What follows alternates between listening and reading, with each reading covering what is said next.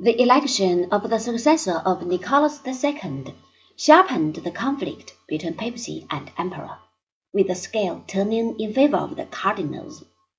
The new incumbent after this, elected in 1073, was Hildebrand, who took the name of Gregory VII.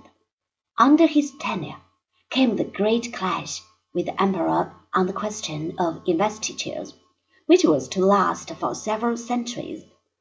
The ring and staff with which a newly consecrated bishop was invested as symbols of office had hitherto been given by the secular ruler. Gregory, in order to strengthen papal authority, arrogated this right to himself.